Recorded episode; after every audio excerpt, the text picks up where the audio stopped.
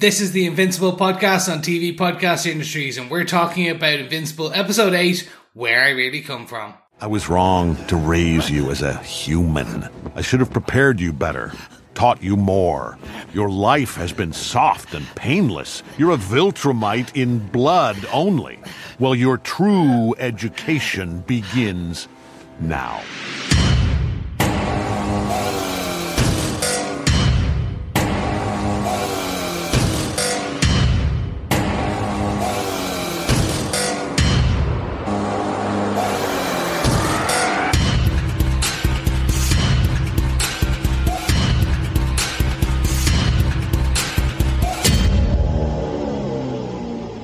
Welcome back, fellow Guardians. Yes, it is I, one of your hosts, Chris, and this time we're talking about the season one finale of Invincible, where I really come from.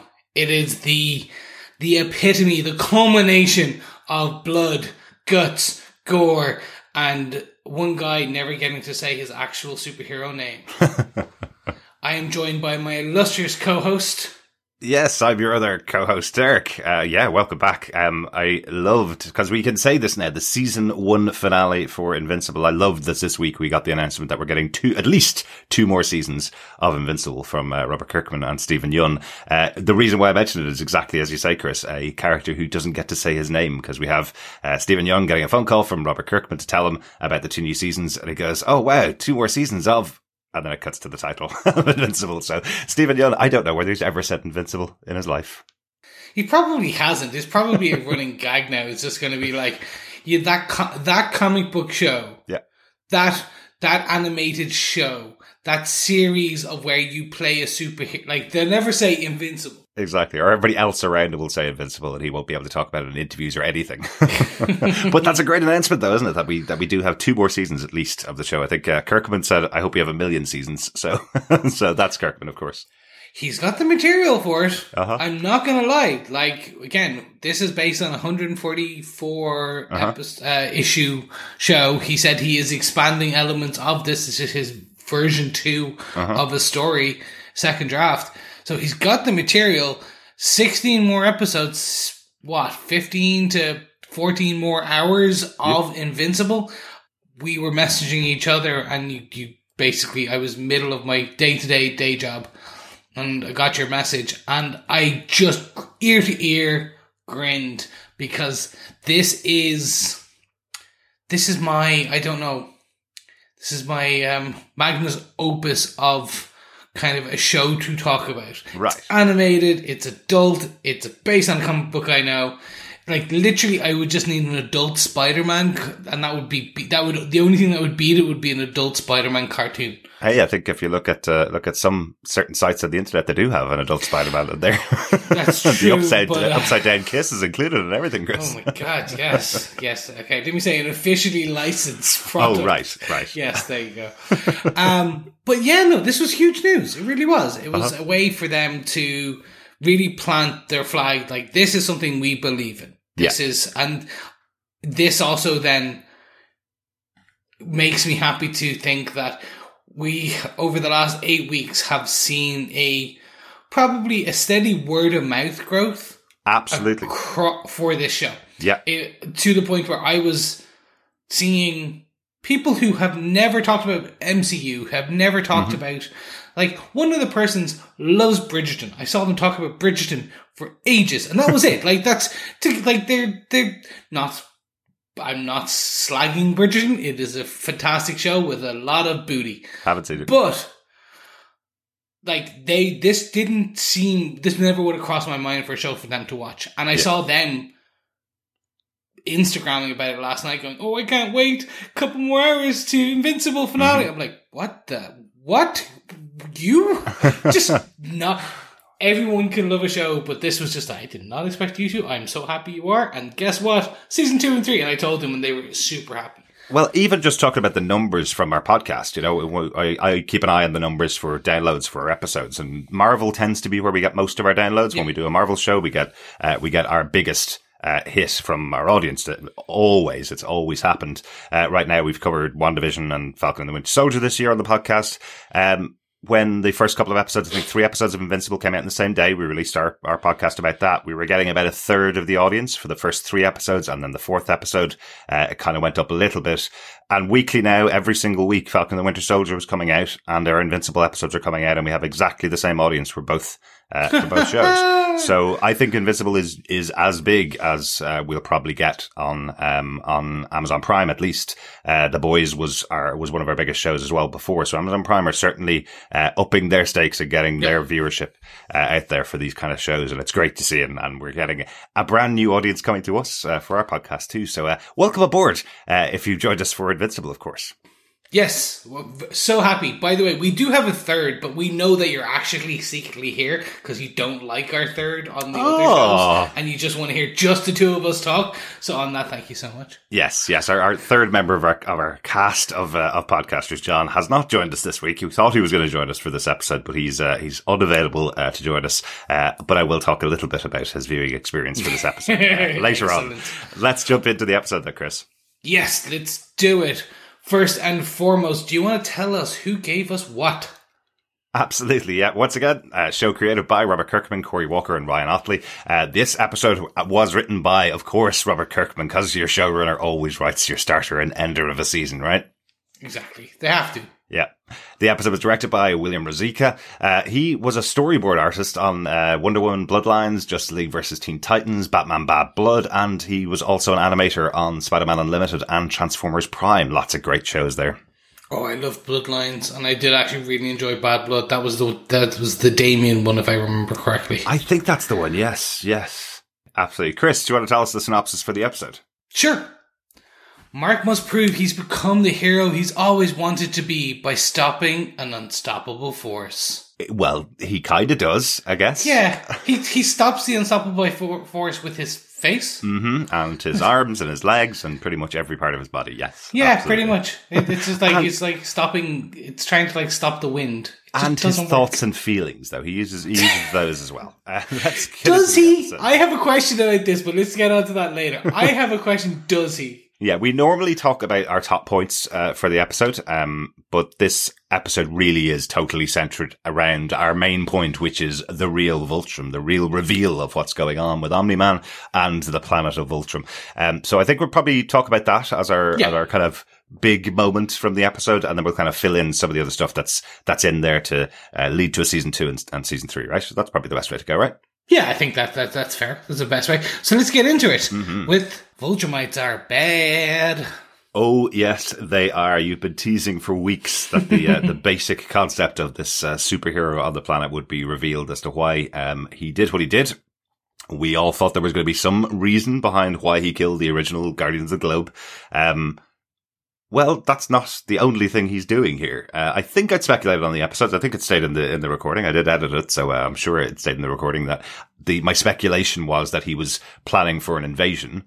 It was similar to that, but I didn't realize the extent of how far Yeah. uh, Omni-Man and the planet of Voltrum was going. So we get the flashback, we get the reveal of what the Voltrumites do, which is effectively they weed out the weak and on their own home planet have spent century wiping out all of the weakness that they had, and now they are left with only people who believe in the Voltrumite uh, ideals and what they want to accomplish. They've gotten rid of everybody at half their entire population to weed out everybody. We also hear that Nolan wasn't even born when this happened. He he came along afterwards, so he's only been in the society of the strong Voltrumites as well, which I thought was quite interesting. But it, I think that Nazi ideal, as I was describing it to you, Chris, off off mic, uh, that Nazi ideal that was in there is the one thing I couldn't have guessed was going to happen. That he's talking about uh, first you wipe out all the weak, and then you make a great society. And what he's actually doing on Earth here is actually wiping out all of the strong, all of the defense of Earth, so they can easily be incorporated into into the Voltrumite society. Yeah, uh, and it we, we do learn more about it in the comic books, and I, we, it, the the theory is there. Like it's they've already kind of planted it all this beyond the seas. They've told it. The whole aspect is they were getting tired of waging constant war.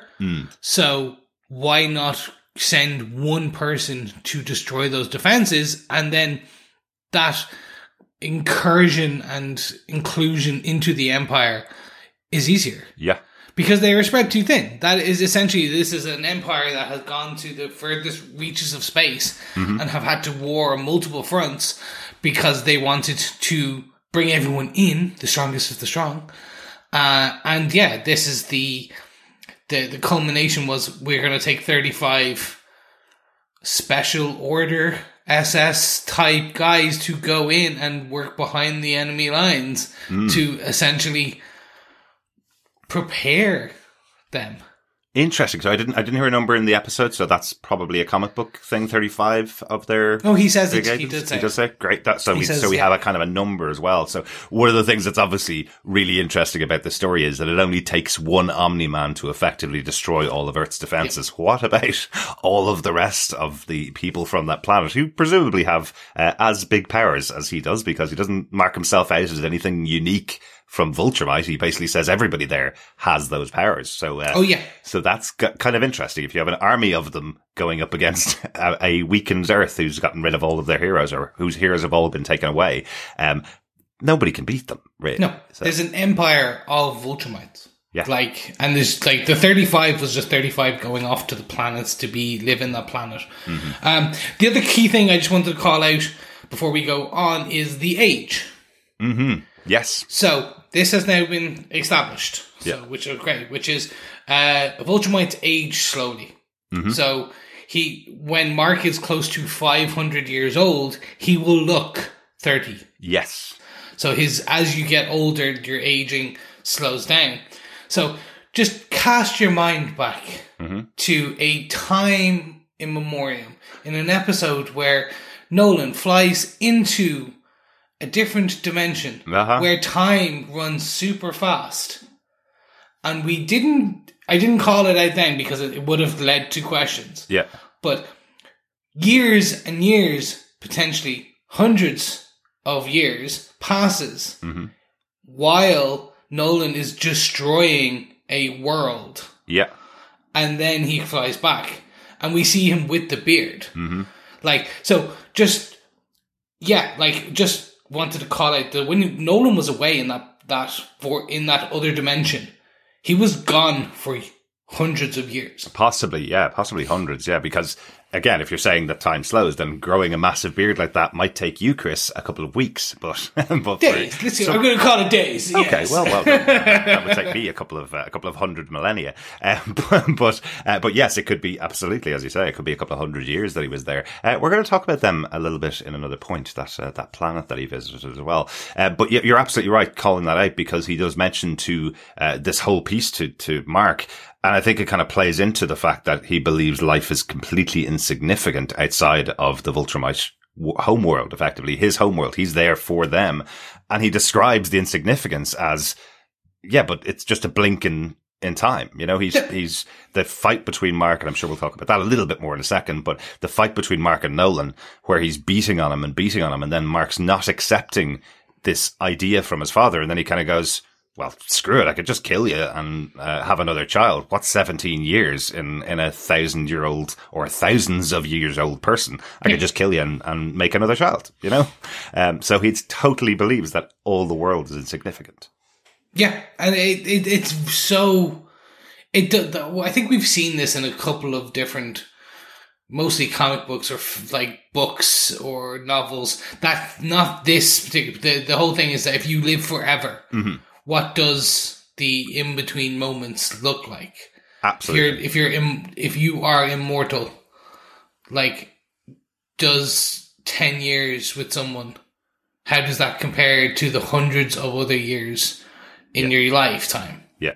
I think my favorite representation of that is probably the Anne Rice vampire novels. That's uh, the whole story behind those is people that live for thousands of years outside of the world. How do they connect to the world kind of thing? So, Yes. Uh, so yeah, this is a, a very big flip on that. But, um, will we talk a little bit about the fight? Cause there's lots of interesting movements in this fight. Um, how, how well directed? Because you could easily just brush it off and say, this show is violent and all that happens is people get punched in the face and get covered in blood, and then there's more violence, and then there's more violence. But I think they actually uh, structured the violence in this episode to really demonstrate what's going on between Mark and uh, and his father. I think it was really interesting, really well done. Obviously, the in- original initial fight is about what he's being told between Mark and uh, and uh, Nolan. But as the fight goes on, I think the push towards Mark accepting how insignificant human life is is so well done. Um, the- Slightly graphically done. very graphically done, and I think it does take cues from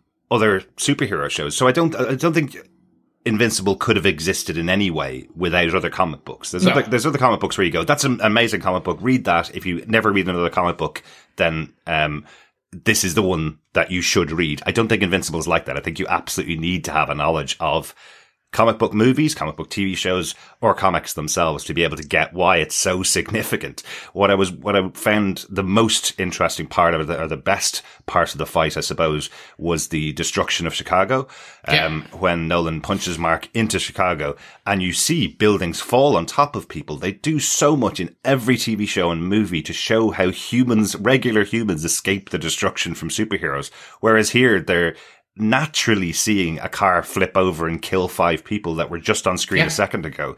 Naturally seeing somebody who's buying an ice cream getting killed and the person behind them in the in the queue, a The little daughter. girl, yeah, or the da- or the daughter, yep, uh, watching on as the person in front of them dies. Like it is showing more realistically what would Yeah. happen if a city was being destroyed. We saw in uh, Man of Steel, I think it was the big example of that, where we had uh, Metropolis being destroyed and still loads of people surviving. They didn't dwell on loads of people being killed in that. Whereas here they're going, well, you know what? Actually, if a building's falling down on a crowded street full of people, everybody there's going to die. Yeah, no, this for me was the um, the epitome of the realism of this. So as you said, right, and I, I, it's the best example, and thank you. It is this exists and is predicated on you understanding superhero norms and mm-hmm. tropes, be Yeah. it through film, TV, or through comic books. So that the good guys always win, the mm-hmm. humans are saved, general population is bubbled and safe. And you're like, it, it kind of started with probably on a, in its kind of celluloid, it started with Man of Steel. And there was always that kind of Superman doesn't kill, people mm. don't die. And then when we saw Batman v Superman, you see like Ben Affleck run into destroyed buildings and stuff like that. This takes it that step further. And it really does because it's showing the fragility of a human being Mhm. when theoretically gods are fighting in the, that Yeah. general sense of the word in that. They are theoretically immortal in based on human lifespan. Or they are in- invincible. we don't say that word.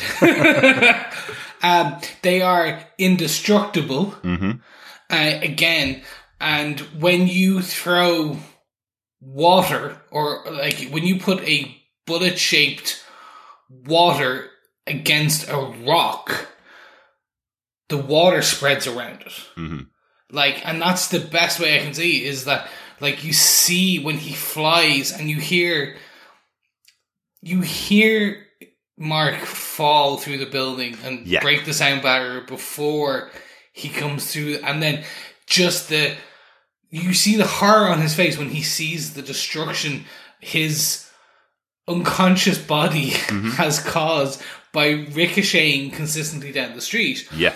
and it's just so not that I revel in violence and gore, and like I do, I love my Hammer House of horror films, and I Not love, that I revel in it, but I do. yeah, well, like, I, I revel in horror. Yeah. Like that's a different thing, and like I, I don't revel in this, but it's so well stri- scripted to show the like that fragility. Yeah. and I before we get to the the the underground scene, Yep.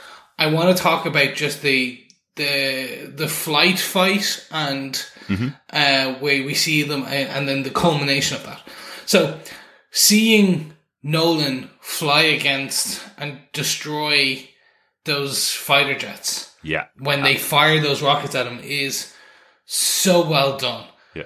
The culmination of Mark trying to save Oh, yes. the the the human life hmm and then this is where you really start to see the the twisted nature of Nolan and the the the in the, the choice and understanding in his eyes of how insignificant Yeah. human life is. It's like what it, it there's that kind of there's that whole piece where it's like um what care does a boot have for an ant? Yeah, absolutely. Well, that's uh, Loki, isn't it? From, uh, Yes. from Avengers. Yes, absolutely. Uh, but it, it is also speaking back to what we've seen on the series. And I know Mark has this moment later on when he remembers everything his father said to him uh, and that we've seen on the show. And when you take it from this new point of view of who Nolan is, everything that he said is not a lie. Everything that Yep. he's been saying to Mark about things being beneath him is exactly how Nolan feels. Why save one human? Save the planet that they're on because the planet's going to become part of the Voltrum Empire in the future. Don't save the individual person because they're going to be dead in 50 years anyway. What do they Yep. matter? And the fact that Mark saves the pilot and then has his head crushed right in front of him uh, by his father in this most brutal manner. It's like, well, what does it matter if he dies today or in 50 years? Because 50 years is nothing in our lifespan.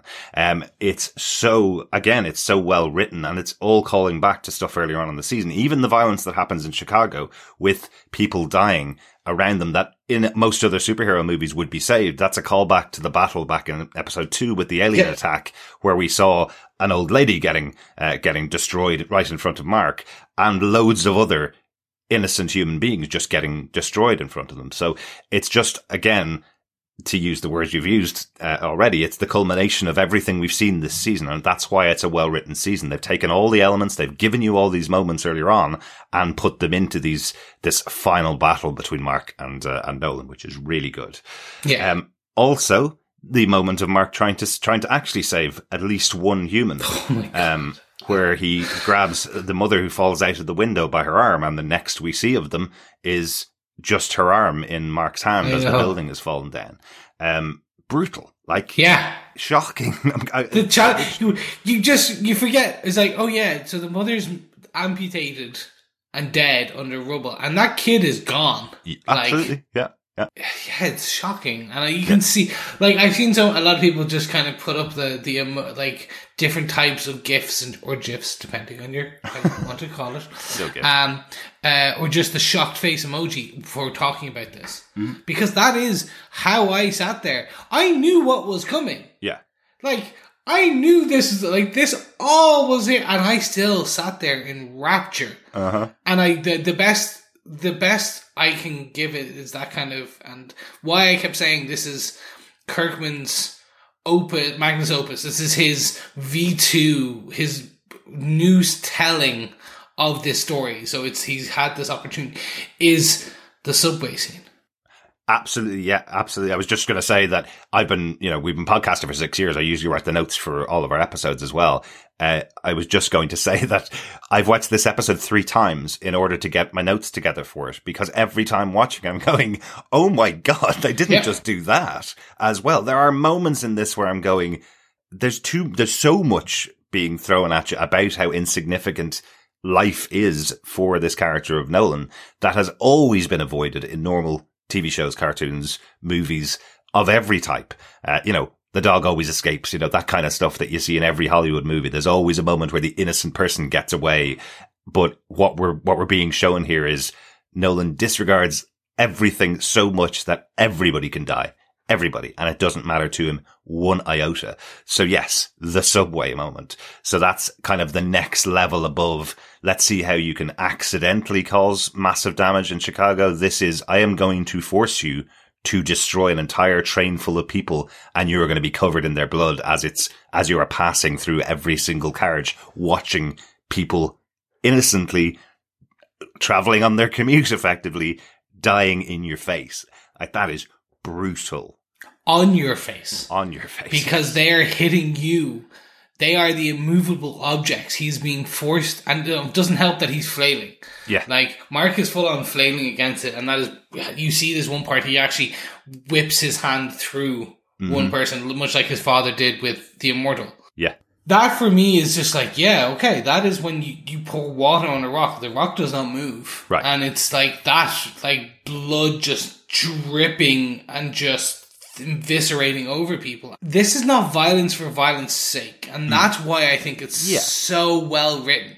Because it's, it's just, So it's not even examples. It's just the epitome of showing why this, like, what do you, why do you care about them, Mark? Stop caring about them. Mm-hmm. And then it's like, okay, we're to fight, and he shoots you off, and we fire you into the side of a mountain Mm-hmm. and punch you until the mountain Cracks. cracks. Yeah.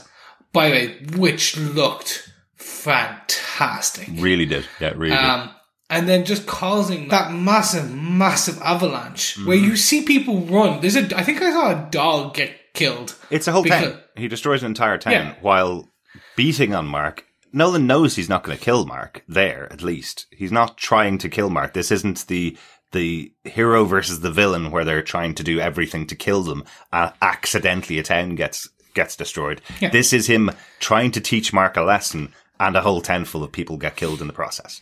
Yeah. Um, and it leads to that that kind of final discussion between Nolan and Mark, where he's saying to him, "I shouldn't have brought you up as weak and human. You should always been brought up as a Viltrumite. Now all you are is someone that has has the blood of the Viltrum Empire in your veins, but you are human effectively, but you aren't one of us." Um, and that's where he's saying to him, you know, 17 years is nothing in my life. I can kill you now and, and move on, basically. Um, and then we have possibly my favorite comedy moments. This is the one you wanted to talk about, Chris. So, uh, there's a little comedy moment in this, a little comedy touch in this, I'd say. The memory of Nolan, uh, of a day at a baseball game, Yeah. watching Mark hit a home run effectively. Um,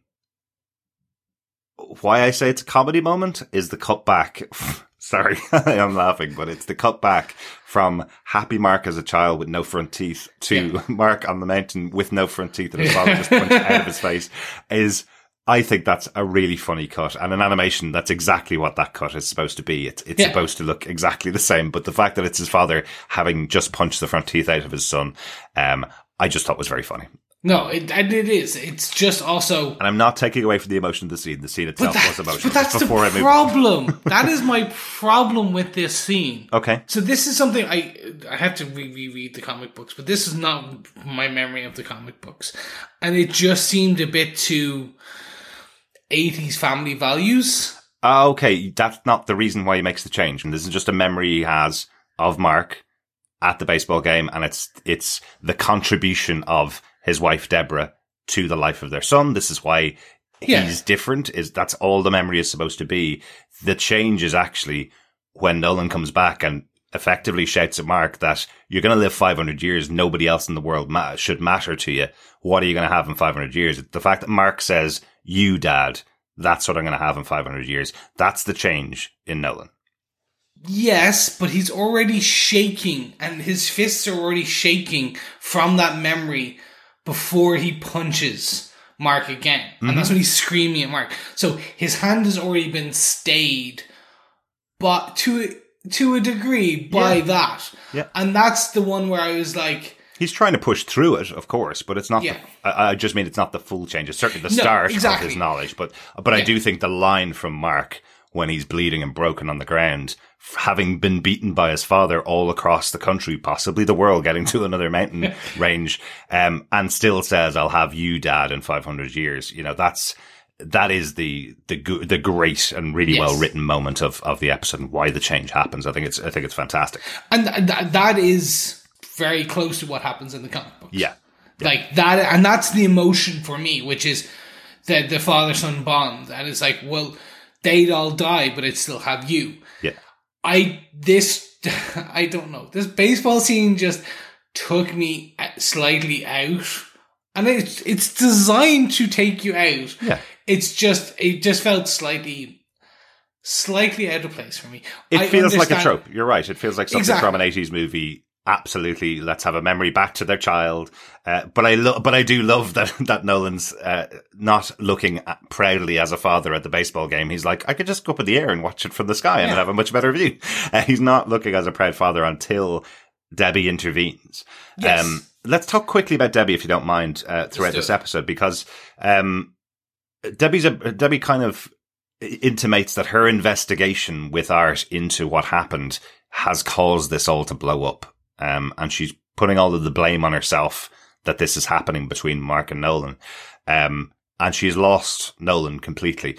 I just thought it was interesting because I do think she's quite a strong character in the show, but the fact that you see how much pain this whole thing has caused her and her kind of final moment in the episode with Art where she's saying, give me a whiskey is effectively saying that I want, I just want Nolan to come back. I want my Nolan back. And if I hadn't done this investigation, the whole thing wouldn't have blown up. Is what she feels. And I don't think that's, I don't think that's right. She shouldn't feel like that, but No. that's the feelings of the character. Yeah. So it, it makes sense uh, to have it. But I do like, um, how the, grief that's coming out of her for the loss of her family effectively is Yeah. is portrayed by by Sandra Oh. I, I, it's the disgust at Cecil, Cecil, when he he kind of kind of interrupts her, uh, and he's when he kind of like the, the initial one where he's before he starts talking about how Nolan has been killed and his books are going to get sold and they'll be taken care of. Is that the first time we heard that he's a travel writer? Because I don't remember that as being the the premise of his of his character in the show. I always just thought that they hadn't mentioned that he was a travel writer until uh, that line is what I thought happened. And then I went, "Oh, that's that's really smart. Oh, he travels around the world, so of course he'd write a couple of uh, a couple of notes on that and sell a few books." I don't know. The f- fellow guardians, you have to get back to me on this one. Get it, come back to us on this because I'm I'm a slightly. Was it I'm- just in the comics kind of thing, or was it in the? It was in the comics. Yeah, And I just now can't remember if they actually said it. I, I, I have a vague memory from like episode one or two. See, I think partly because the first three episodes were released at the same time, we Yeah. did the three podcasts back to back at the beginning as well, and those kind of little details we may have we may have missed it in there. But um, It was I think it was Venice. Was it not Venice when he they, he talks about go, taking her to Venice? no, that was their first uh, their first date. Uh, as and he was Superman. He was sorry, he was Omni Man when he took her on that date to Venice. It was him showing off to her. What No, when they do. were there was the big dragon. That He was talking about. Hmm, yeah. Yeah. Anywho, it, it may have been the first, but no. Uh, yeah, yeah. Like it's. But I, I Um, really like the idea that this is what is going to keep uh, Debbie and, and Mark uh, in money effectively. That, well, he's dead now, so um, his books are going to sell like hotcakes, so you're going to be taken care of. Don't worry about it. Yeah. So if you people, if you're gonna kill someone, just make sure you kill an author and, uh, and marry them first, but then kill them. That, that's the thing. So apparently, because apparently, like an author and a painter, yeah. post mortem, they are worth so much more to you. Apparently, So, uh, yeah. TV podcast industries does not endorse anybody killing any family members or friends or anybody they don't even know uh, at all. Uh, this is uh, this is a fun podcast about a cartoon. Yes. uh, anything else on the? Oh, of course. Sorry. The final part of this movement Yeah. of, of this say. is is that Omni uh, Omni Man leaves Earth. Um, he has a look around, kind of at what he's done, uh, and leaves.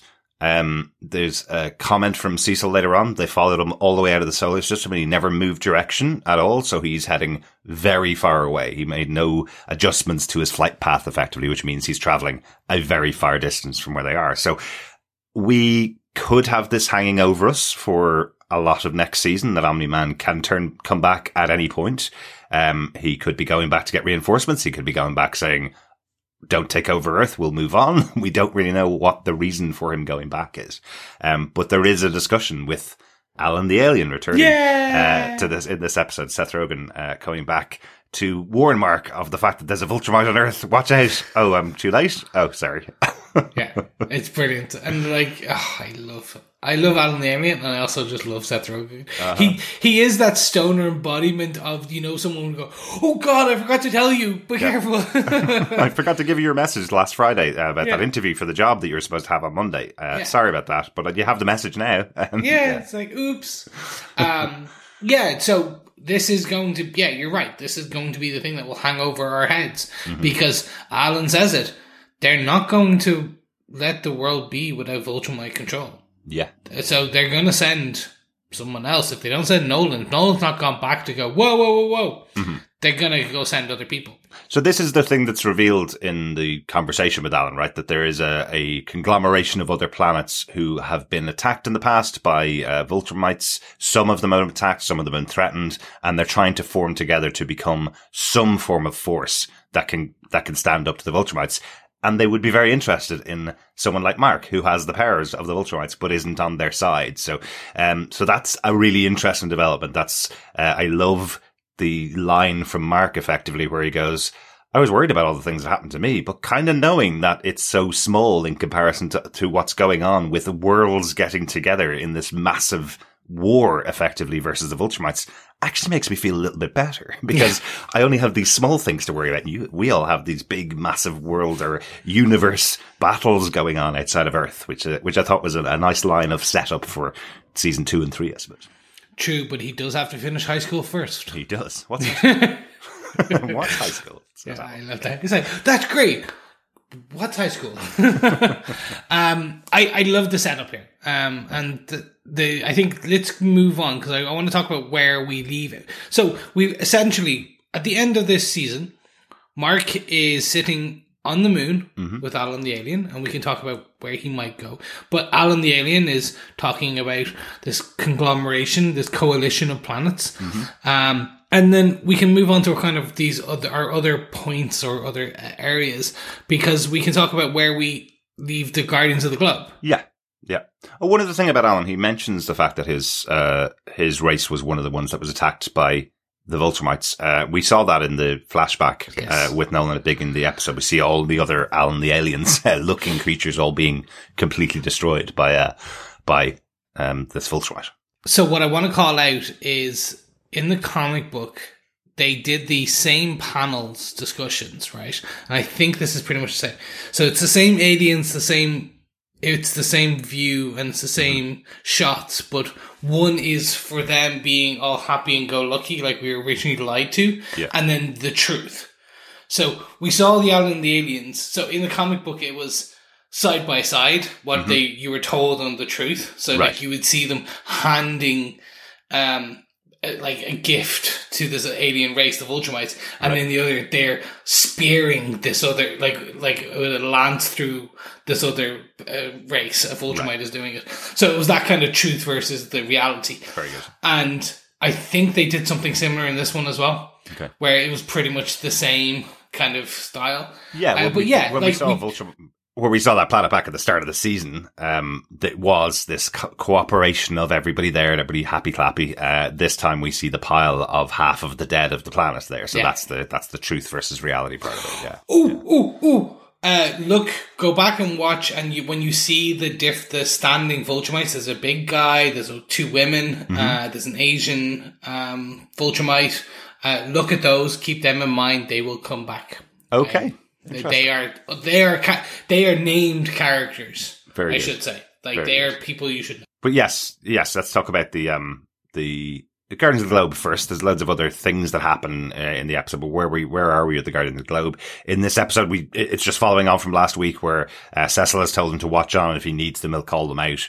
Um, I kind of like it that uh, that Atom Eve comes back and joins them for this because this is uh, such a big world threat. Um, uh, also a very interesting choice that they're not going to even try and go up against Omni Man. They're going to go out and try and help and save people who've been affected by the attack and by the battle between Omni Man and Mark. Um, so they're they are much less of the uh, glory hunters that Rex Yeah. Explode probably was when we saw him the last time when he went out in the battle. He wanted to be the one that that carried it. Now we see that they're actually just going to go out and try and help people. Yeah, they they they've shown character progression. Exactly. they've shown growth, and I think that's the fun part of it. Mm-hmm. Um, like we get them to see that they they know they wouldn't last thirty seconds. Yeah. like they were destroyed by Battle Beast. Uh, Well, exactly. Uh, and like they also saw that Omni Man destroyed the Immortal. Mm-hmm. Like they know to a point they're like they wouldn't be able to do anything. Yeah. What they can do is attempt to save the the, the humans or the, the, the, the population, the survivors, if Yeah. you will. yeah. Um, and I do get like there's that just one particular line which kind of rules of where they're going, and this is it's that similar piece of like Captain America versus Iron Man, where it's we get Monster Girl, or we should say we get Rupert, uh, robot Mhm. versus Monster Girl and the rest of them, where Rupert's no, Cecil told us to stay here. We're staying. Like I'm, they're still trying to do that de facto leading bit because he's. Do remember, it's only been a few minutes since he's revealed himself as a like a cloned body of Rex Splode. That's true. theoretically. Like this is all like taking place pretty quickly.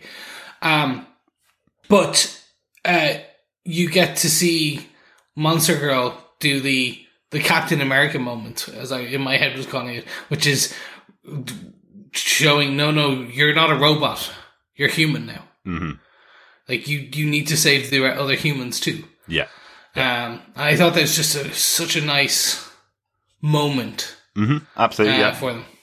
Absolutely, and kind of sets him up for the future. Uh, he now has a, a robot suit that he sits inside, um, Yeah. which is different from, uh, from Iron what we've seen. Man. Uh, ba- basically, yeah, but Yep. uh, a, much, a much taller Iron Man. Yeah. um, yeah, I thought that was I thought that was quite cool. And then we get the kind of symbolic removal of the blood from the murder of the original Guardians of the Globe. We had uh, Cecil tell them that will stay as a constant reminder to never let their guard down, and and and um, and until they were a true team, they wouldn't be able to remove that from the wall. Uh, a weird kind of moment with Samson telling him not to remove it. Yeah. Uh, until the whole team stand together.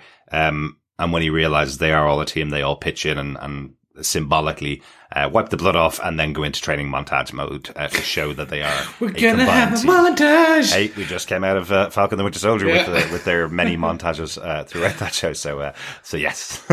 Um, yeah, th- th- this one was a bit on the nose. It was set up and it ended exactly the way it was. But that's yeah. exactly, and that's why I can't, I can't be angry at it. Yeah. Like they have anything that I slightly disagree with, or I think that I not how I would. I'm like, no, no, you set this up. Yeah. You've you've done you, you did your due diligence. You did your homework, and you're Mm-hmm. doing a payoff in the finale.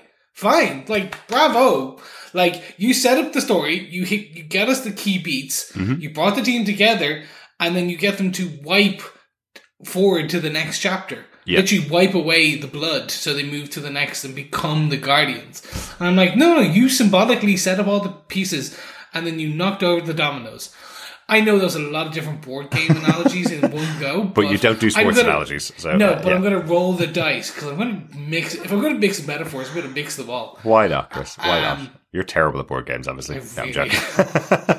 um, my God, do you remember those multiple years long games of Game of Thrones? Uh huh. Yes, anyway, um, no. So like this just felt slightly off because it is. It's just. It's just Samson's complete kind of hesitation, Yeah. and then as soon as the rest of the team backs up Rex Splode, like Yeah. hey, hey, get your hand, don't fight him. Then he goes, "Oh, it's okay. Now we're all together in one team." I was just like, Oof, "Okay, fine, yeah." And then you do get that beautiful training montage because that is that is cool. That was beautiful to see, like where mm-hmm. they flipped him in the air and Everybody's like working the together robot properly. shoots yeah. out the bits and they like they're showing them, and then you get Monster Girl giving Dupli-Kate the bottle of water after they have attacked each other, and you're like, "Oh, they're friends now." Exactly. They are a proper team. Yeah. Notice someone who wasn't there though. Atom Eve wasn't there. Yes. But she, interestingly, even in the news report, it was called uh, the Guardians of the Globe and Atom Eve came into Chicago, so she's not a member of the team. Let's talk a little bit about her and where we leave her. We have, uh, I, I do love this. I love William going over to the house uh, while Mark's in hospital because he hasn't heard from from from Mark at all since the fight. He knows who uh, who both Omni Man and, and and Invincible are, so he knows they've had this fight, but he's not heard from. Uh, interestingly, rearranges all of their stuff uh, and to make it look more tidy uh, at the house. Um, but yes, himself, Eve, and Amber effectively all come to the house uh, to meet up with Mark. Amber takes Mark back, realizing he's been lied to by his father. That's why he's uh, he's so confused, and gives him another chance. And they basically get back together, uh, and then they all go off for uh, for a coffee to uh, talk about the situation. Um, just one thing about this scene that I wanted to mention is just the reveal from Eve uh, of who she is to uh, to William and Amber. Um, doesn't really go as she planned. No. No. They're like, oh yeah, of course you can make loads of copies of yourself. And she goes, no, no, that's Dupli-Kate. Uh, do they not? I was wondering about this, and actually, I know we have a little bit of uh, this in a, a question and feedback later on, but I'll answer it here. Um, is this just because she's not a member of the Guardians of the Globe, so she's not a fame seeker? She's gone off on her own to save regular people and doing these normal tasks, and because she's not being followed by the media for doing them, she's not as recognizable to William and, and Amber. Is that kind of what they're saying here? Kind of, yeah. I think that's kind of it. She's It's- not. it's kind of, she's, an- just not, as popular grabbing. as she thinks she is. Right. She's like, she was expecting a bit of the, Oh wow. yeah. Yeah. And she kind of got, eh, all right, yeah, well done. You got powers. You can rearrange your molecules. Go you. But it wasn't even that. It was like they didn't even know who she was. Yeah. um, Two superheroes going to their school. Uh, That's not a. That's not a. No. and this is the interest. Like again, she. This will prob. This will pay off later, I think, because, um, because we we see her like throughout those two weeks, she's still saving people, helping the world. Um, because we do see her collapse into her treehouse in Yeah. a rainy day, and yeah, I think this is going to. She is saving people, but is she making a difference? Or, or is she getting the plaudits and awards that Guardians of the Globe are doing for, you know, they, they get the news reports, but, uh, but she does make the news report at least. So, um, when she's working with them in, in the, the rebuilding of Chicago, I suppose. So I, I just, I just thought that's partly what, what the, the joke was with William not even, uh, recognizing what an atom Eve is. Um, uh, who, who else do you want to talk about? So we we got this kind of big wrap up and setup um, when Mark is asked by Alan the alien, uh, "What's he going to do now?" And then we see basically every major Yep. character or villain, or even minor character or villain, uh, throughout the series and where they all are now. Um, feels like nobody actually was punished from the start of this season because everybody, all the villains, are have moved on to bigger and better things, apart from the Mauler twins. Biplane. Oh, by plane, yes, he, he died in space. That's right. Yeah. Yes, he was punched he, into space. He, has gone. He's he's a, um, That was that was by the Guardians of the Globe, though, wasn't it? In the first true. episode, yeah, It's true. yeah. Yep. um, no, and I this is good setup. This is the this is what I wanted. This was we're gonna tease some stuff for you Uh-huh. going forward, so you know kind of some things that might happen. Yeah. And oh, Okay. they're they're going for it. So where where do you want to where do you want to Okay, start? So the the Mauler twins are back in prison. Mhm. That's good. Good place to start. We see Doc Seismic, who we had last seen fall to the into the, basically magma, yeah, is um he was he was trying to crack um, uh, Mount Rushmore. Yes, uh, in a, exactly. in a kind of a quick scene where uh, where Even and Mark had teamed up, right? yeah, and he's a doctor of hu- uh, he was a doctor of uh, feminine studies. I think it was something Something like, like that. that. Um, uh, and yeah, so he is now surrounded by his magmites, um, which are from the comic book, and these are the, the essentially. Do you remember the mole man and the uh, his mole people Mm-hmm. from Marvel, comic books? Yeah, Is something very similar. yeah. Um, we see uh, Isotope and Titan are um, essentially we see a gentleman who comes in, an elderly, uh, iron jawed or steel jawed Asian man come in and then promptly change into a dragon. Mm-hmm. Uh, you may recognize this uh, dragon. Uh, yeah, I believe it did appear on screen, didn't it? Yeah, Uh, it was the- was that in Venice or was it in? Yeah, that was in Ah, Venice. okay, yes, yes. Uh, so this is another um, crime lord um, Yes. from the comic books, which is going to be very cool. Is Can't this the one? So, um, Titan was wiping out another crime family. Is this the leader of that crime family back in? I think it was the first fight, first Yep. battle, wasn't it? Um, in in that episode where we where we were introduced to Titan, he was wiping out a whole crime gang, effectively of uh, I guess drug dealers or, or uh, gun shippers or something. But we but that that seems to be their leader, maybe coming back to take revenge, um, potentially. Uh, it, it, interesting that Isotope moved over as as a right hand man as well. Sorry, I don't think I even got that from when Titan took over in that position that he was just going to have the old right hand man of uh, of Machine Yeah. Head uh, would just you know, move over as a new right as right hand man for him.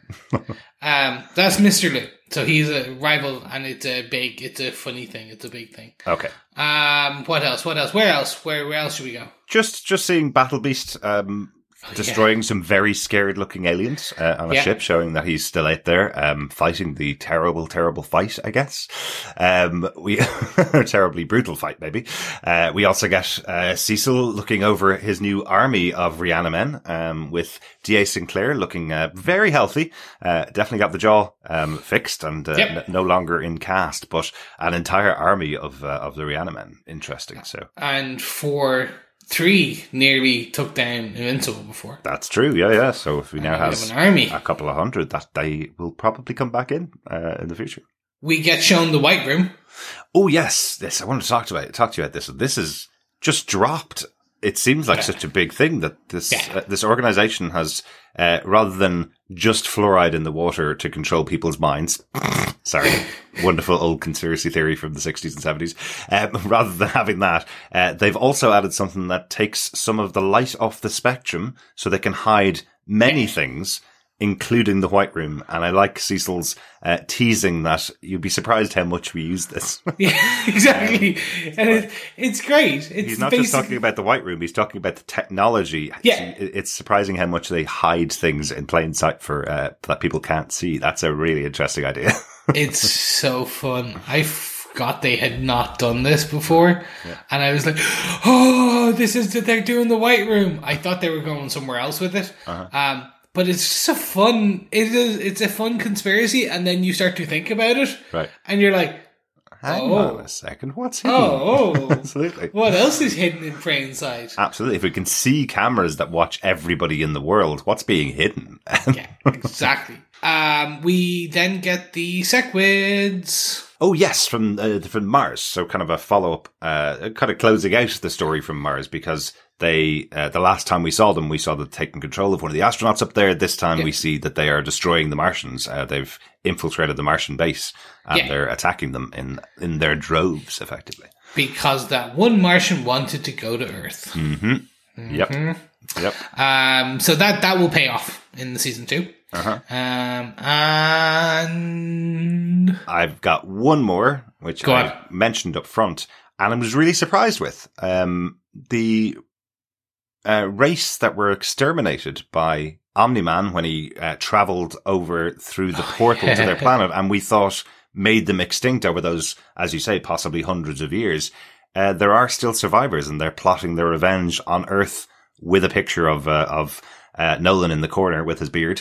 Um, so they're looking to take revenge and looking to come back and making their plans against us. Um, which is just interesting because I did think they were completely wiped out and there was anybody left, but I, I was trying to puzzle it through in my head and I was kind of thinking, you know, time moves differently there. They may have had a couple of hundred years and a few people and have reestablished their planet again. Maybe, maybe that's the way it works. it is essentially. Right. Um, because we, yeah, we whole thing we heard like time moves very fast for them. So this is essentially like a god has come through from another plane of existence, destroyed us, bar one or two or four people. They have repopulated the planet uh, over hundreds of years, and everyone is still like, we must go back and kill him. This god must die. They are doing the uh, Jesse Eisenberg, Lex Luthor, um, kind of Man of Steel, uh, Justice League bit where it's the god must die. Right. We me men must rise up and kill him. Uh-huh. Yeah, and I, I again, these are just it's a nice setup. It lets you know that these they're, hey, these plot lines are coming. Yeah. And by the way, like Doc Seismic, let's just quickly remind, he was there. We saw him on screen for um, let's say a max four or five minutes. Maybe. Yeah. Yeah. It's kind of it's like that. Like it's like, hey, that character you saw for four or five minutes who was kind of like just a, a passing bit of thing? Yeah, he's gonna come back and he may be a problem now. Yeah. Or we may use him for four or five minutes in season two. Exactly. exactly. Exactly. Uh, I did like this, and again, I like the framing of it as well, which is the question from Alan: What are you going to do now? We cut to all of these things happening across the universe that Mark is already connected with, and then it comes back to him and he goes, "Oh well, I've got to finish high school." So he's not even aware of how much threat is coming uh, in season two and season three. I really like that as a setup. Uh, I think that's it for my notes, and uh, and as I say, the stream of consciousness for that I, that I took down for this episode. Anything else you wanted to call out, Chris? No, nothing from me. I highly recommend if anyone's doing a second kind of viewing, go through it with the X-ray uh, Mm-hmm. on uh, Amazon Prime. Um, please, it, it is you will learn so much. Uh, like so many little cool uh, bits. They've also got some kind of bonus commentary bits up there as well. Yeah, weirdly, I can only get access to those on, when I'm watching it on a PC. I'm not sure whether the apps have access to that bonus content. You can't even see it on there, but if you're watching on a PC, you'll get uh, video interviews with Robert Kirkman and uh, some of the other producers talking about each episode in a kind of a four or five minute, maybe a little longer commentary um, that kind of connects stuff to the comic without spoiling the comic either. But it's talking about what they, uh, what side by side, what uh, what matches, I suppose, um, and what they pulled directly from the comic. It's really interesting. Yeah, I hi- so I highly recommend that. But um, upon that, because I've highly recommended that, uh, I'm not trying to put words in your mouth at all. But Derek, do you defend the season finale of season one of Invincible? Of course, I defend this. Yes, absolutely. This was fantastic. Considering we started this out as a podcast because you wanted to cover Chris and you were telling us uh, we should try it out. I'm a big Robert Kirkman fan. We were going to do 20 minute episodes uh, about each of the episodes because it's only it's only an animated show. We could do it really quickly. And how here we are at the end of the season, and I think it's one of the uh, most complete things I've watched in quite a long time. Really well put together with a really strong storyline, great action, um, great voice acting, uh, great writing in the show. And I loved how this ends. And I also love the announcement that we have two more seasons coming, uh, before I saw the episode because that always makes it good when you know this isn't the end. This is the setup for a def- a definite future, which is, which is always good. So yes, absolutely love this one. Chris, what about you? Yeah. yeah. Did it, let me ask you in a different way. Not just did you do you defend the show? Did it live up to your hopes and, and expectations for a, a, a TV version of Invincible? It truly did. Um, so I honestly did. Yes, when as you said, I was expecting we we jump around this twenty minutes each, maybe half an hour with some feedback. It's like I can't wait. This is this is one of my favorite comic books. Do you know what? They'll probably do it justice, but I didn't like. I wasn't. My expectations were not set high because they have been dashed before. Right. Like, let's not lie. Like, they like comic book and uh, move uh, comic book adaptations sometimes on the silver or golden screen. Sometimes that have been the best. Is your TV golden? Yes, it is Interesting. plated. Yeah. It's no, it's actually just gold leaf. It's just kind of like it's edible as well. Did you paint it yourself, Chris? I did. Okay. Um, so I wasn't expect. I didn't have huge hopes. I, I thought this would just be a good adaptation. They'd they'd jump a mile, kind of, and they'd miss huge story beats just to Right. kind of condense it down. And then we found out it was going to like each episode was nearly an hour. Mm-hmm. I was like, oh, wow, okay. And then that opening trilogy of episodes, Yeah. I was like, oh, this is this is not this is not your your kids Invincible. This is not like we're gonna pare this down for you. No, like they, I was like, oh wow. And then I heard some of those interviews with Kirkman, and I heard like uh, Ottley, and I heard about like some of the other directors and stuff like that talk about this show. And I was like, oh, they're they are they're doing the 1.5. This is this is. Do you know what?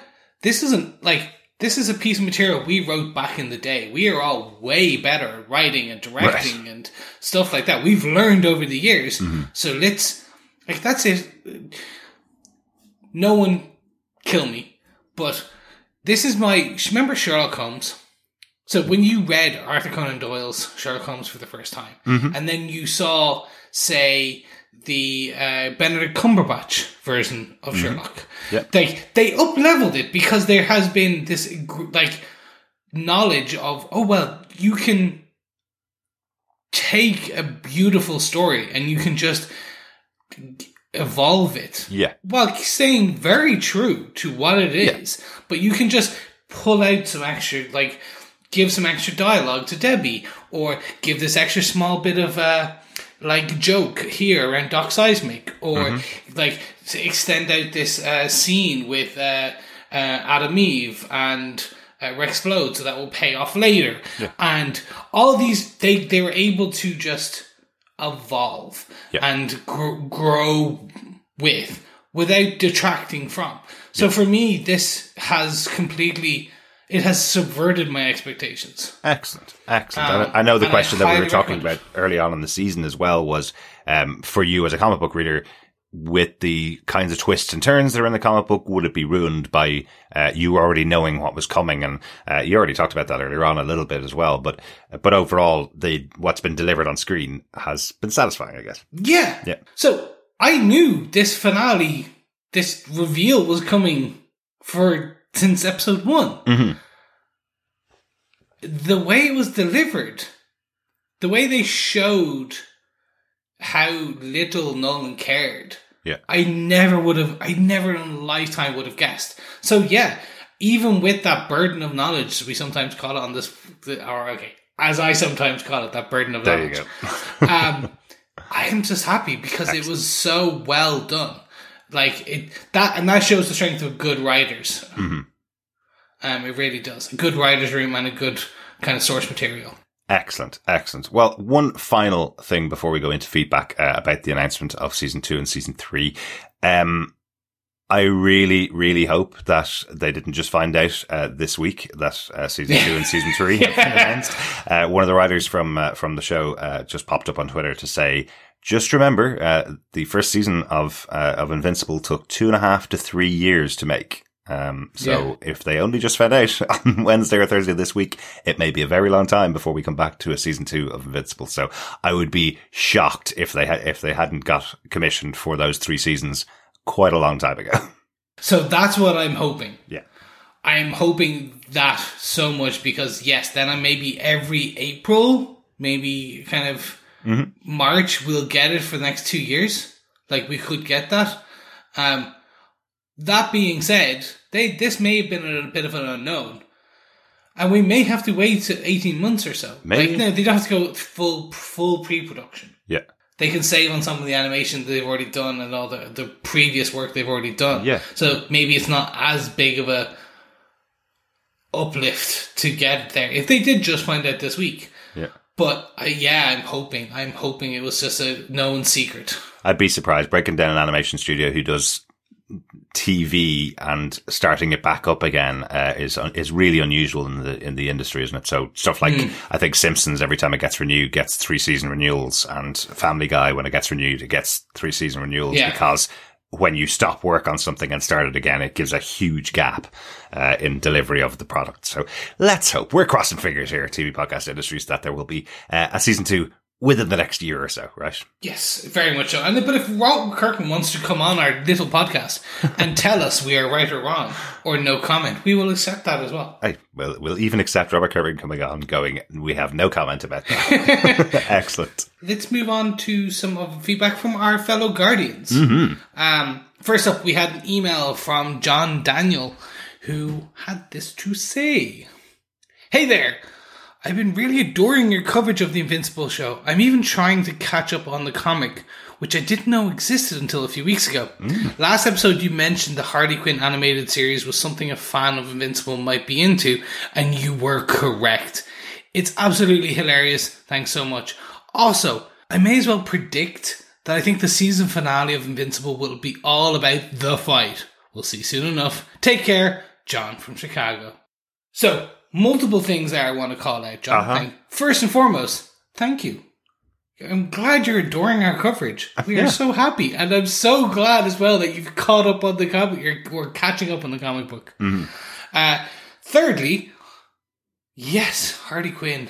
Again, I I rarely say I rarely recommend stuff. Mm-hmm. But well, no, I don't. I recommend stuff. Recommend stuff every week. I know you do, defend really stuff do. every week. Sorry. Yes, I defend. But I would. Anyone else who's listening, yes, check out Harley Quinn. I'm so glad you are enjoying it as well. It really is hilarious.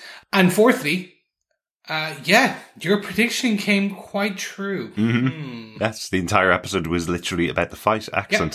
Thanks so much, Sean. Great to hear from you. And thanks and welcome aboard. Hopefully you're going to join us for some of our other shows uh, as we continue going on in TV podcast industries. We also got an email from Amrita Das, um, who says, this is my first time writing in, but I've really enjoyed your podcast for about a year now, especially on The Boys season two and The Witcher.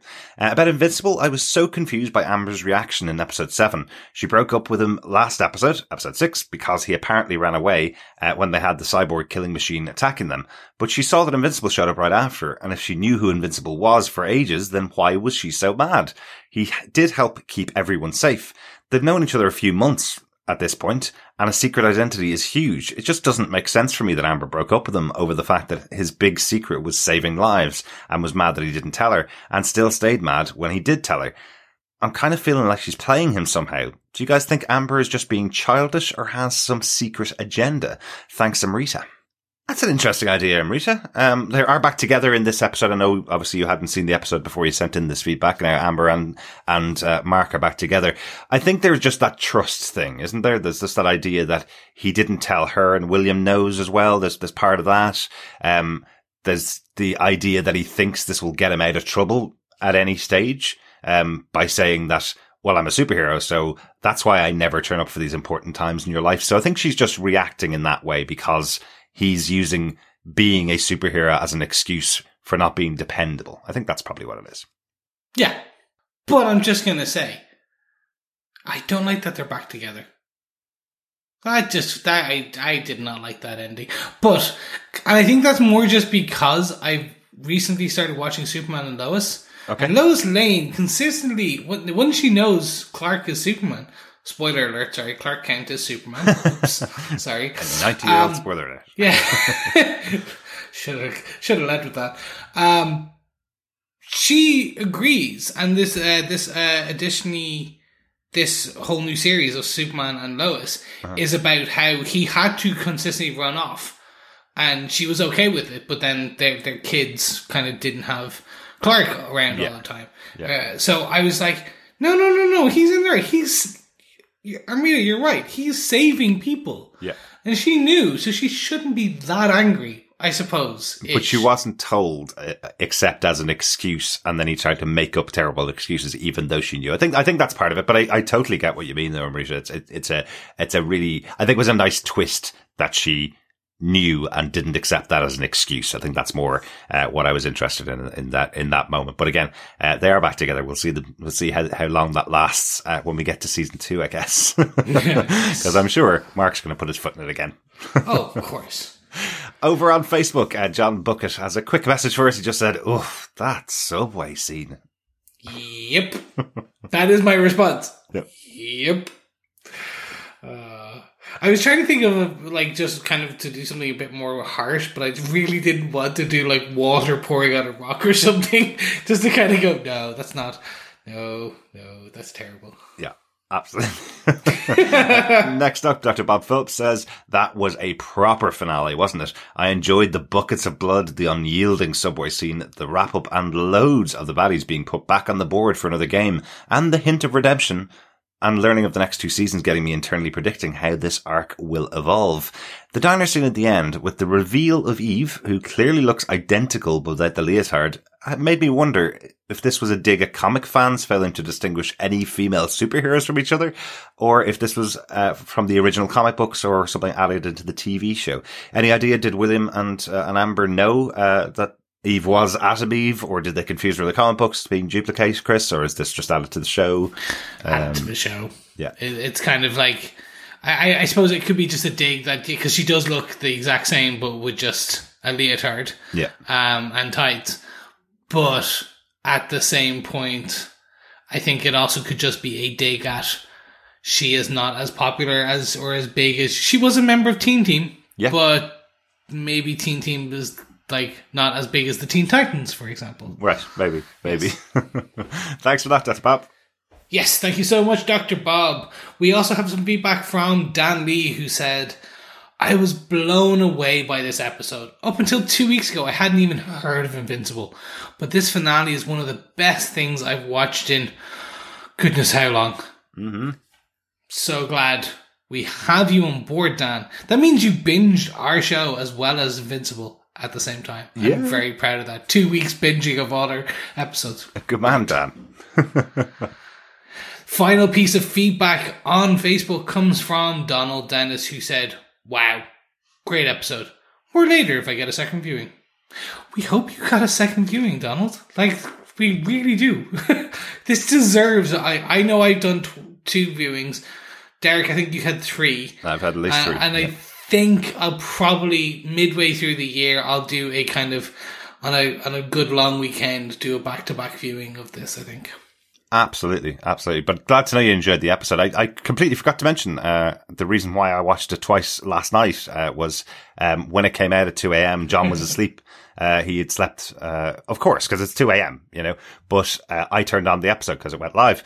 Um, John woke up about 10 minutes of the episode, watched the rest of it, and was kind of going, that wasn't as big a reveal um, as I thought Chris was making it out to be. I thought it was going to be this massive reveal of what, of what had gone on with the Viltrumites. I said, you missed the first 10, episode, 10 minutes of the episode. Let's just rewind that. And when he saw the first 10, 10 minutes, uh, yes, he realized that is an absolutely massive reveal uh, and realized how much better the episode is with those 10 minutes included. Yeah. If you're going to watch The Invincible episode, we highly recommend you watch the first 10 minutes of every Watch episode. all of it, yes. yes, we do, or at least start with that first 10 minutes and then watch the rest. Don't jump in. Don't jump in Yes. after that, definitely. Just as we finished recording, got a final email in about uh, Invincible, the finale, uh, from 084. Uh, 084 says, Hey guys, I finally binged through Invincible and definitely have thoughts on the finale. It was crazy. In an episode and season filled with insane, gratuitous deaths, they somehow topped themselves with that brutal train scene. I had hoped that Omni-Man's motivations were much less mustache twirly, but they still got me emotion wise, particularly the pet line. I also liked that Invincible didn't miraculously win the fight with brute strength, and instead it ended with a small inner conflict within Omni-Man. Can't wait to see how the show goes from here. Hope you guys are doing splendid and enjoy your week. Until next time, 084. There is absolutely a reason why I came back to record this feedback because we didn't mention the pet line, which is Oh, God, another yes. brutal moment from Omni-Man where he says uh, that Debbie is more like a pet to him than a wife because she's only going to last a few a few years in the entire life cycle of who he is. That was brutal. And she heard that. And she heard, absolutely, and she heard. That's the that, and I yeah we should have actually talked about when we talked about her crying in the bed Mm-hmm. uh, before going to um over to the the dressmaker. Um, but yeah. yeah, yeah. like that's. oof. But I have to say though, mustachio twirling, less mustachio twirling, more. um I think we kind of more SS bootstepping, if Yeah. you will, empire based versus kind of mustachio. I have the world. Although he does have a mustache and he is villainous, so he would, of course, twirl his mustache if he, if he wanted to. It's, it's too short and well maintained. Maybe. Like he, he would need to kind of do the you know those flicks up. Hmm. Now, if it was hipster Omni Man, yes, that Yes. would be mustachio twirling. I love it. Thanks so much for your feedback, 084. yeah, thank you so much, LA4. To wrap up our feedback section, we have some feedback from the one, the only, the impeccable Steve Brown. Did I realize before that they were not, they were speaking without moving their lips in the first time we see Seth Rogen's character?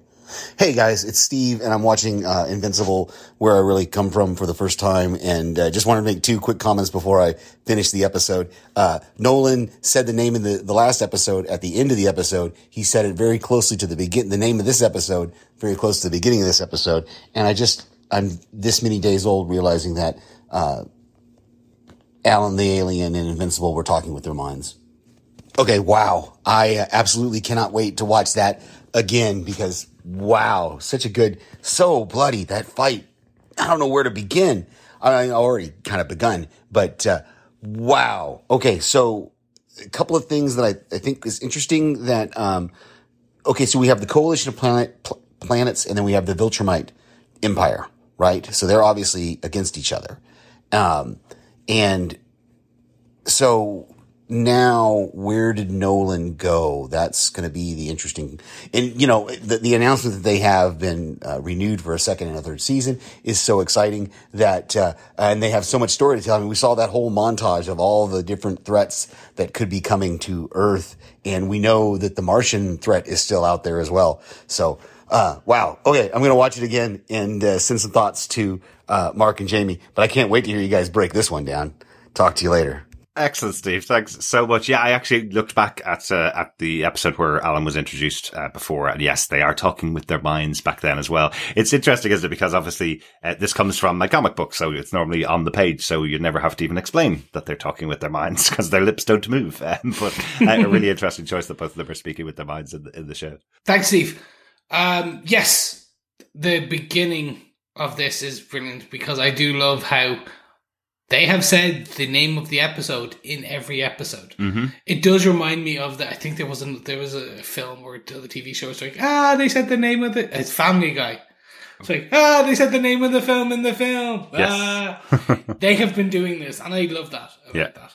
This- it was interesting. Look, look, we've kind of analysed that in other shows where they, where they, how, how they use the titles and where, where they get the titles of the episodes from. And the comic books, I think, are all named after albums or musicians. Um, I think from 80s and 90s music and that stuff. Whereas they didn't take any of that inspiration. This is all in episode uh, titles, right? Yeah, I think they should have kept with the original because we would have been doing like the Luke Cage back when we were doing Defenders TV podcast. It was every episode of Luke Cage was based on a an, a kind of eighties or nineties rap or R&B. A song by Gang Starr was, Yes. uh, was the, uh, the the treatment for for season one of that. Yeah, um, but yes, I totally agree with you, Steve. So much uh, set up for what's going on uh, next season in these in those final moments as well, and a very very bloody episodes. Thanks once again for all of the feedback that we've received throughout the season of Invincible. Uh, hopefully, you will return uh, to us with in the future for uh, for other shows that we're doing. Weirdly, this is our first animated show that we've done in TV Podcast Industries, and we are staying in the realm of animation for the next while. Actually, Um, I, don't, I don't know when we're going back to uh, to full live action uh, week to week coverage in the future, but we will be staying in. Well, actually, we'll be traveling to a galaxy far, far away because we're going to be covering Star Wars: The Bad Batch, uh, which begins on May fourth. Of course, um, May the Fourth be with you. Uh, begins on May the Fourth on Disney Plus uh, with a fifty-minute uh, episode, uh, followed by a, another new episode, a half-hour episode on Friday, uh, and then every Friday from then on for the rest of the season. So we'll be uh, we'll be covering that. That's our next big show. Uh, we'll also be staying in animation this time with Marvel for MODOK. I know you're a MODOK fan, Chris. I'm a machine organically described for killing. Something like that. I think that was it. I, I, that was off the top of my head without a, a take. So I'm not sure if all those letters are right, Chris. mental organism designed. only for killing, Chris. Yes, there you go. I knew I was close. Damn it. So yeah, so this is this is the robot chicken uh, of the of the Marvel universe, the kind of family guy of the uh, of the the Marvel universe. So uh, so ta poking some fun at uh, Marvel heroes and villains. Uh, Oh, yeah. and, will be available from I think May twenty eighth on uh, Star, which is the adult uh, side of uh, of Disney Plus. So Yes, we have Patton Oswalt as MODOK. We have Jon Hamm as Iron Man. We have the one known Nathan Fillion as uh, Wonder Man, reprising his role. Apparently, maybe who knows? Apparently, theoretically, he may have posed as uh, Simon Williams back in the day for James Gunn on the back of a poster. I think so. Um, yeah. But who knows? Who knows? Who knows? Yes, looking forward to it. Um, but first and foremost, before we kind of wrap up here, as we wrap up, I should say, thank you so much for joining us. This has been an absolute pleasure to do this uh, podcast with my illustrious co-host Eric, but also with all our fellow guardians. We enjoy doing this, um, and we will be doing. We will be back when Invincible comes back. Uh, if they do drop anything crazy, we'll be back in for those one-offs, but I don't think they will. Um, but I highly recommend anyone check out the comic book. Absolutely. Support your local comic book shops in this uh, dire time and give them a, an old, buy the first 18, 30 issues and that'll get you up to date where we are now. Exactly, exactly. Oh, and of course, if you're subscribed to our Invincible feed or Invincible standalone feed, um, we do cover uh, the boys on this, so we'll be getting season two and season three of the boys as well uh, on this feed. But otherwise, join us over on tvpodcastindustries.com for our normal, uh, regular episodes every week. We are just finishing up our coverage of Falcon the Winter Soldier uh, with our recap of the making of episode, uh, which just came out on uh, on Disney Plus today, the 30th of April, uh, and we'll also be uh, announcing the winner of our goodies, our Falcon and the Winter Soldier pub quiz uh, over there on uh, on our main feed. So please join us there. If not, we'll see you soon. Thanks for joining us. Yes, thank you for joining us. Uh, if you like what you've heard, make sure you head on over to patreon.com slash TV Podcast Energy, where you can support us for just a single dollar dollar bill, y'all. Or don't want to support us over for patreon.com, why not head on over to buymeacoffee.com slash TVPI, where you can buy our editorship cream. Yes, I wanted to say like Hail Hydra reference in there, but I probably, I could go Madame Coffee, if you will. Uh, Okay. I don't know. Uh, if you want to head on over to buymeacoffee.com, yes, you can keep our illustrious editor, Derek, in caffeine as he edits away into the wee hours of the morning. Yes, that would be awesome. Buymeacoffee.com slash TVPI if you want to support us in a one-off way. Other than, other than that, you can pop on over to uh, Patreon and support us for any amount uh, on a monthly basis. Uh, thanks so much to everybody that's been supporting us over the last couple of years as well. Been really good to, uh, to hear from you and get some great comments uh, from you throughout all of our coverage. We will talk to you again really soon, I'm sure. Yes. Thank you so much for joining us. Can't wait to talk to you for season two and three. Hopefully in less than 12 months, but we'll see. Remember, keep watching, keep listening, keep being invincible. Bye.